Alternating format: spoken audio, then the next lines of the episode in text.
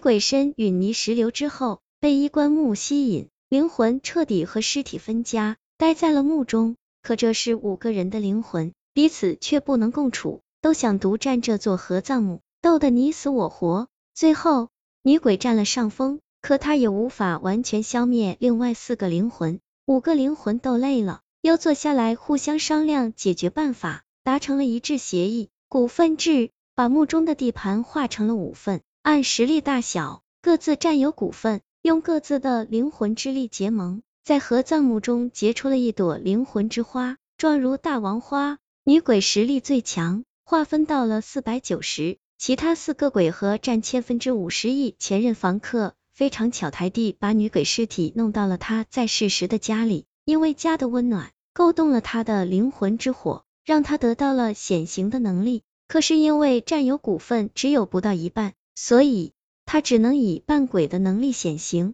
当然，他不会当着妹妹和老爹显形，这样会吓坏他们。自打女鬼知道他的尸体葬在了公墓，便打算离开合葬墓，在公墓重新安家。可是。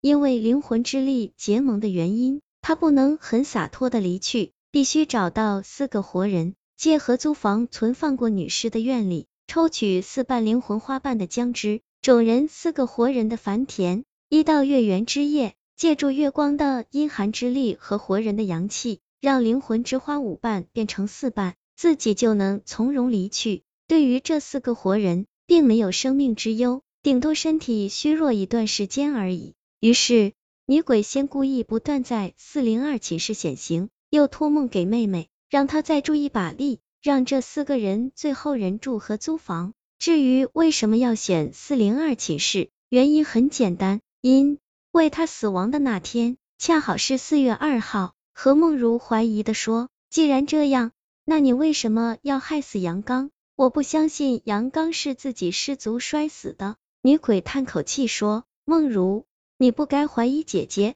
我没有害死杨刚，而是我们五个灵魂缔结的灵魂之花发生了变异，其中一片花瓣自行脱离，控制了杨刚身体内对应的灵魂花瓣，让他摔下山坡死亡，从而完全破坏了我原本的计划，无法再安然离去了。我自己也不明白这片花瓣到底是哪个灵魂的，他又是如何得知我的计划，他的目的又是什么？忽然有个声音阴森森的一笑，居然是吴江。你能因为女士回家而显形，我也有奇遇，能够附体。你想脱身而去，我却想借这个机会完全吞噬你强大的灵魂，增强我的实力，再吞噬其他三个灵魂，把合葬墓彻底变成我的地盘。是我害死了吴江，借他的身体寄居，又故意接近新女友。因为我知道她有个好闺蜜叫何梦如，是我让自己的灵魂花瓣自行脱离，害死杨刚，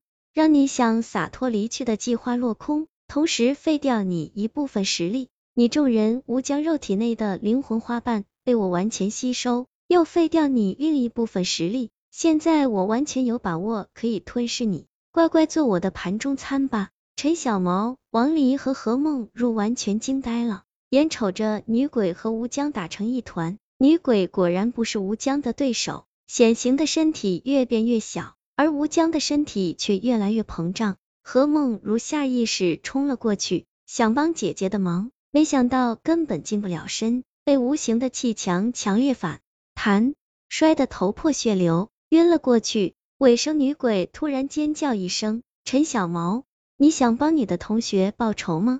吃下那片枯萎的灵魂花瓣，就可以恢复我一部分实力。